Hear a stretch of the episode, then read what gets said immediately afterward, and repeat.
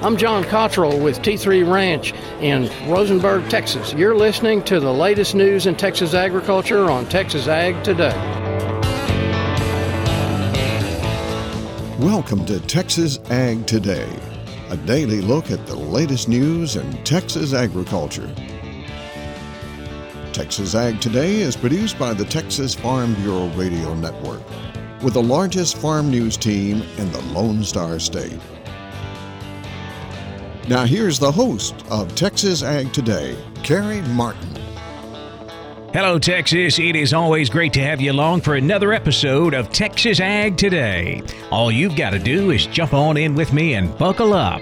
Let's take a ride around the Lone Star State as we cover the most important industry in this greatest state in the nation, Texas agriculture. In the news today, the latest Texas crop progress and condition report is out. It shows Texas wheat harvest now three quarters done. It also shows good looking corn and milo crops here in Texas, but that's not necessarily the case for cotton. We'll have more on that coming up to kick off today's show. My name is Carey Martin. I'm your host, along with the largest and most experienced farm news team in the Lone Star State and we're all standing by to bring you the latest news in Texas agriculture. From the piney woods of East Texas to the rocky ranges of the Trans Pecos, and from the Panhandle down to the Rio Grande Valley. It's a hard time right now for the dairy business, but new dairy plants opening in the Texas High Plains are helping our state's producers. I'm James Hunt, and we'll talk about that on Texas Ag Today. Farm Bill priorities for the South Texas Cotton and Grains Association. I'm Tom Nicoletti, and I'll have more from the executive director of that association on Texas Ag Today. We'll have those stories plus Texas wildlife news and a complete look at the markets all coming up. Wheat harvest is winding down, spring planting about wrapped up, and harvest is now underway in South Texas. This week's USDA crop progress and condition report is out. It shows wheat harvest now 75% here in Texas. That is right on pace with the five year average. Corn crop looking great in the crop condition report. A big 63% of the corn crop is in good to excellent condition. 29% is rated fair and only 6% in the poor to very poor categories. Now, unfortunately, we can't say the same for cotton. Cotton crop ratings are kind of all over the place. We had a lot of weather interrupted planting this year, and that really made for some staggered development in this cotton crop. Right now, USDA is saying that 32% of the cotton crop is rated good to excellent, 38% rated fair, and 30% of the crop rated poor to very poor. The Texas sorghum crop also looking good this year. 57% of the crop in the good to excellent categories, 35% rated fair, and only 8% of the sorghum rated poor to very poor. And if you have a good sorghum crop, you may want to consider entering the National Sorghum Yield Contest. National Sorghum Producers is now accepting entries for the 2023 National Sorghum Yield Contest. The goal of the contest is to improve yields, share knowledge between growers, identify top sorghum growers in each state, and recognize those with outstanding yields. There are east and west regions for each division irrigated, dryland no till, dryland tillage, and food grade. The deadline for NSP members to enter is November 15th. The state and national winners will be recognized at the 2024 Commodity Classic in Houston. The contest rules and registration are available at sorghumgrowers.com. For the Texas Farm Bureau Radio Network, I'm Jessica Domel. Great spring rains have really turned things around here in Texas for spring planted crops. However, it's also given a big boost to weeds, according to Adam Hixson with BASF in Lubbock. I just cannot believe the amount of weed pressure that is out there. Last year, coming off of a pretty dry year in 2022, I think a lot of those seeds just sat there and were waiting for moisture and they found the moisture this year. And I have seen some fields that are just absolutely covered uh, in weeds especially in those areas where maybe you didn't get a chance to get a residual herbicide out there. And so that, that's my lead recommendation. I mean, get your residual herbicide out there. BASF agronomist Adam Hixson. This is a hard time for the Texas dairy industry, but James Hunt tells us new dairy plants opening on the Texas High Plains will be helping the situation. A quick look at dairy prices will show you that things have gotten pretty tough for producers. In recent days, the July futures price for the all important Class 3 milk has been running a little above $14 per hundredweight. That's roughly $8 below where the price was a year ago. Darren Turley is the executive director of the Texas Association of Dairymen. He says the price slump largely relates to supply and demand. We have had the entire nation basically get full of milk, get full of supply. Uh, haven't seen a lot of new plant growth in most of the country, and so that has led to a kind of a downturn in pricing.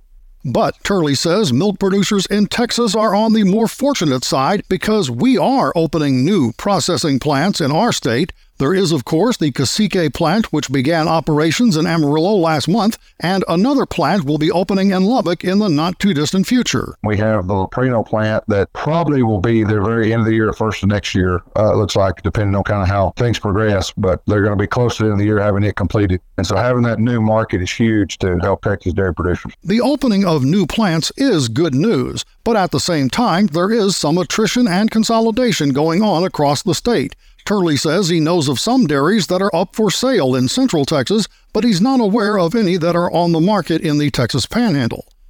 Now, on another dairy industry note, Texas A&M AgriLife has announced that the 2023 Southwest Dairy Day will take place on October 18th in the Bovina area. The free event will highlight cutting-edge technologies. Contact AgriLife for more information. I'm James Hunt on the Texas Farm Bureau Radio Network. South Texas cotton and grain farmers have several priorities for the 2023 Farm Bill. Tom Nicoletti reports from a field day in southeast Texas. My guest is Jeff Nunley. He is executive director of the South Texas Cotton and Grains Association and met up with him recently uh, at a field day in southeast Texas. And Jeff, you told the farmers here what uh, is going on in Washington in regards to the 2023 Farm Bill. And uh, certainly crop insurance commodity uh, programs and conservation programs are uh, really what uh, they're looking for as far as getting additional funding when the Farm Bill is rewritten. I think if you look at the last couple of years and the amount of ad hoc disaster type programs that we've had, I think the thing that that points to is that our safety net isn't as strong as it needs to be to be able to support agriculture. So all of us have been looking at ways to improve the safety net to help support agriculture. In April when the Congress had hearings on Farm Bill, our commodity groups all weighed in on things that we needed to improve, and I think there was common ground on increasing reference prices, making sure we maintain and strengthen crop insurance. Conservation is another leg of that three legged stool. So right now, I think the discussions are talking in broader terms on things that we need, and then as we come back in later in the year, as this process uh, goes on, we'll start adding some specifics on how we design these programs. From your discussions uh, with uh, those in Washington um, uh, on the Hill, how confident are you that uh, a new farm bill will be written before the September 30th deadline? I'm not going to give odds on it being written by September 30th. That's actually would be very ambitious, I think. And I would prefer it to be extended and have a good farm bill rather than rush and, and pass something that wasn't effective as a safety net for producers. That's Jeff Nunley. He is Executive Director of South Texas Cotton and Grains Association. I'm Tom Nicoletti at the Texas Farm Bureau Radio Network. The summer grilling season is now in full swing, and beef is once again in the spotlight. Gary Joyner has more. I'm in San Marcos, and I'm pleased to be joined today by the Executive Vice President of the Texas Beef Council, Molly McAdams. And Texas beef right now, strong demand for Texas beef. People are looking for that as we get into the summer cooking schedule. Yeah, beef demand has been really strong, uh, really even going through COVID and coming out of it. Um, I think we saw some permanent changes in consumer behavior that has really been propping up demand, even in light of some exceptionally high beef prices at retail. Consumers are still choosing to cook at home. Um, and that was a habit that they revisited because they couldn't go to restaurants during the pandemic. So it's all good for us. What happens when people cook at home is the majority of their meals will contain meat. And so the more that we can do to continue to build consumer confidence in our product and beef and show them the versatility, the nutrition, And the power of our bioavailable protein, that all comes together when people want to cook at home, and that's good for beef demand. What is some of your research showing in terms of preferences? What type of meat uh, cuts, uh, style are they looking for? You know, it's funny, uh, and it's a good thing for us, is ground beef just does not go out of style. Um, so we really saw things like um, shepherd's pie, which is such an old fashioned and such a traditional dish, but we really saw where a lot of people were searching for products or for recipes like that. Um, the other big kind of category that consumers cannot get enough of is barbecue. Mm. Um, but that's tougher. There's a little bit more technicality in terms of how you really do a good job, um, you know, smoking a brisket. And so they're leaning on us for advice and recipes of how to be successful if they want to barbecue themselves. Um, you know, I'd say the other category, though, it's always going to be around comfort food. We still see a lot of people searching our recipe database for things like pot roasts. Um, and that's good because right now they do need to save some money um, and they're looking for value. And those are three categories where you can really get value out of the beef that you're buying at retail. That's Molly McAdams, Executive Vice President of the Texas Beef Council in San Marcos. I'm Gary Joyner with the Texas Farm Bureau Radio Network. Registration is underway for Wildlife 2023. I'm Jessica Domel, and I'll have details coming up on Texas Ag today. And horses with insulin problems require diets low in carbohydrates. Veterinarian Dr. Bob Judd has more on that coming up next, right here on Texas Ag Today.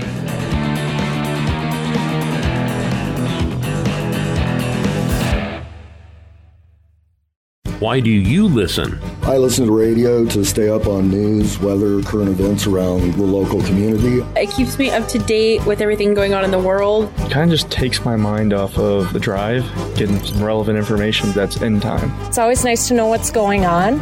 Okay, what can I do? Well, listen to the what's coming up and you can plan your day. Why do you listen? Go to whyilisten.com, tell us why you listen, and you have a chance to win $500. Visit whyilisten.com today. We're keeping you informed on everything happening in Texas agriculture on Texas Ag Today. Horses with insulin problems require diets low in carbohydrates. But Dr. Bob Judd says that does not mean the diet is the same for every horse. A diet for horses with insulin dysregulation should be low in non structural carbohydrates that include starch and water soluble carbohydrates like simple sugars and fructans. However, all horses with insulin dysregulation, or ID, do not respond the same to these diets, so each horse must be fed as an individual. Dr. P.A. Harris with Waltham indicates that the first thing to do is remove all cereal and cereal based foods. The goal is to produce a low insulin response in the horses after eating, and Dr. Harris performed a study with other researchers from the University of Kentucky that showed some horses still had exaggerated insulin responses even on very small amounts of non structural carbohydrates, or NSCs. We typically recommend these horses be fed diets with less than 10% NSC, but that may not be low enough for some horses. So if you're feeding a horse with insulin dysregulation, having your vet test the horse for insulin response after feeding is a good idea. Some horses do not need as low NSC level as others, so, testing these horses' response to their diet is important. Many of these horses cannot graze on pasture due to the high sugar content in rapidly growing pasture grass, especially in the spring, as laminitis can develop. Some can graze certain times of the year wearing a grazing muzzle, and if you're going to allow these horses to graze, early morning turnout is recommended as the sugar levels in the grass are less. These horses should be removed from pasture by mid morning. Soaking the hay can decrease NSC levels, but the amount of decrease is variable. I'm veterinarian Dr. Bob Judd. This is the Texas Farm Bureau Radio Network. Registration is underway for Wildlife 2023. Jessica Domel tells exactly what that is in today's Wildlife Report. Registration is now underway for an event celebrating 38 years of promoting effective habitat conservation and responsible hunting through private land stewardship. The Texas Wildlife Association's annual convention, Wildlife 2023 will be July 13th through the 16th in San Antonio. Andrew Earl, TWA's Director of Conservation, joins us with more. Wildlife 2023 is our annual convention held down at the San Antonio Hill Country Marriott. It is a wonderful opportunity for TWA members to get together, learn about some of the interesting stuff that's happening around the state in the world of conservation and network, and celebrate our mission of conservation. The event will include an auction with once in a lifetime opportunities up for bid, a private land summit, and a variety of educational seminars. Our convention kicks off on Thursday, the 13th, with our 10th annual Private Land Summit, and that runs from 9 to 4 and includes a full slate of speakers on emerging wildlife issues around the state of Texas. This year's theme is Innovative Solutions to Complex Conservation Challenges, and so we're going to have panel discussions on all things from feral hog management and ocelot recovery to workforce development and responsible energy development. And actually, the program is going to close that afternoon with the East Foundation's three minute thesis competition. So they're going to have graduate students up there on stage distilling their research work down into three minute speeches. That'll be voted on, and then a big check will be given out at the end of the day. You can register at texas-wildlife.org. That is texas-wildlife.org. For the Texas Farm Bureau Radio Network, I'm Jessica Domel. It is time to check the markets. We'll look at all the livestock, cotton, grain, energy, and financial markets coming up next. Keep it right here on Texas Ag Today.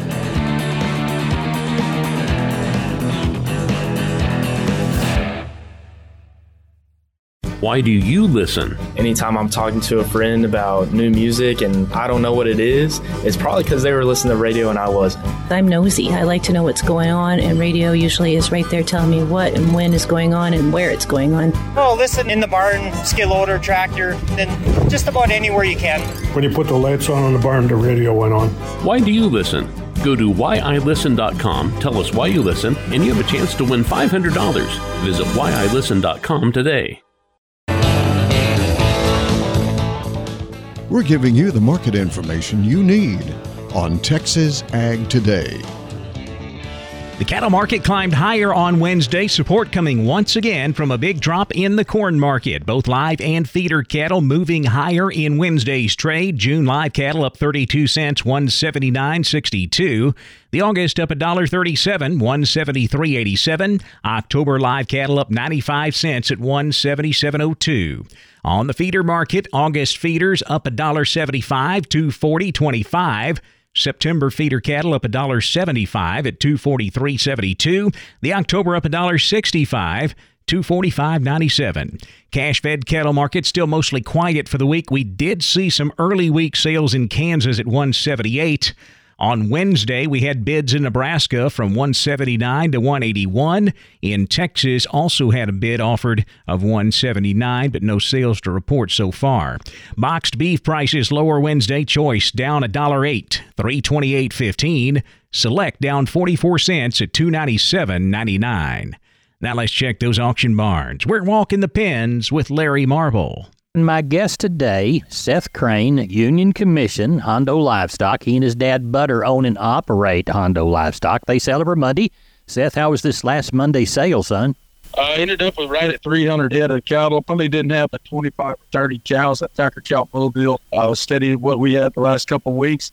Sell the Packer cows today, anywhere from 61 to 85, kind of lower yield, yielding cow up to a dollar eight on our really top cow. Had one exceptional cow at a dollar ten. Uh, didn't have anything in the way of pairs and a few bred cows from 850 to 1275. I did sell some replacement bulls up there pretty close to 130 today. Uh, bulls weighing 15, 1600s. Uh, calf and yearling deal, that whole thing continues to be really good. Uh, these cattle dollaring out lots of money, especially the front end of the cattle and, and some of these planter calves are catching up as well. But it's a really good market. Uh, you sell those light calves anywhere on those steers from 220 all the way up to 290. Uh, heifers kind of the same deal from $1.95 all the way up to 270. Getting in some of those heavier cattle, those big heifers and stuff. Uh, big heifers can kind of bring anywhere from a dollar eighty-five all the way up to 210, 215 um, on them five weight kind of calves, anywhere up to 240 on those really good steers, 250 on a couple. So, like I say, really good sale. Uh, no sale next week, and our next sale will be July the 10th. Uh, in the meantime, if we can help you, feel free to reach us 830 741 8061. Give me on my cell phone 210 288 3960. And for updates and information, visit us on Facebook or HondoLivestock.com.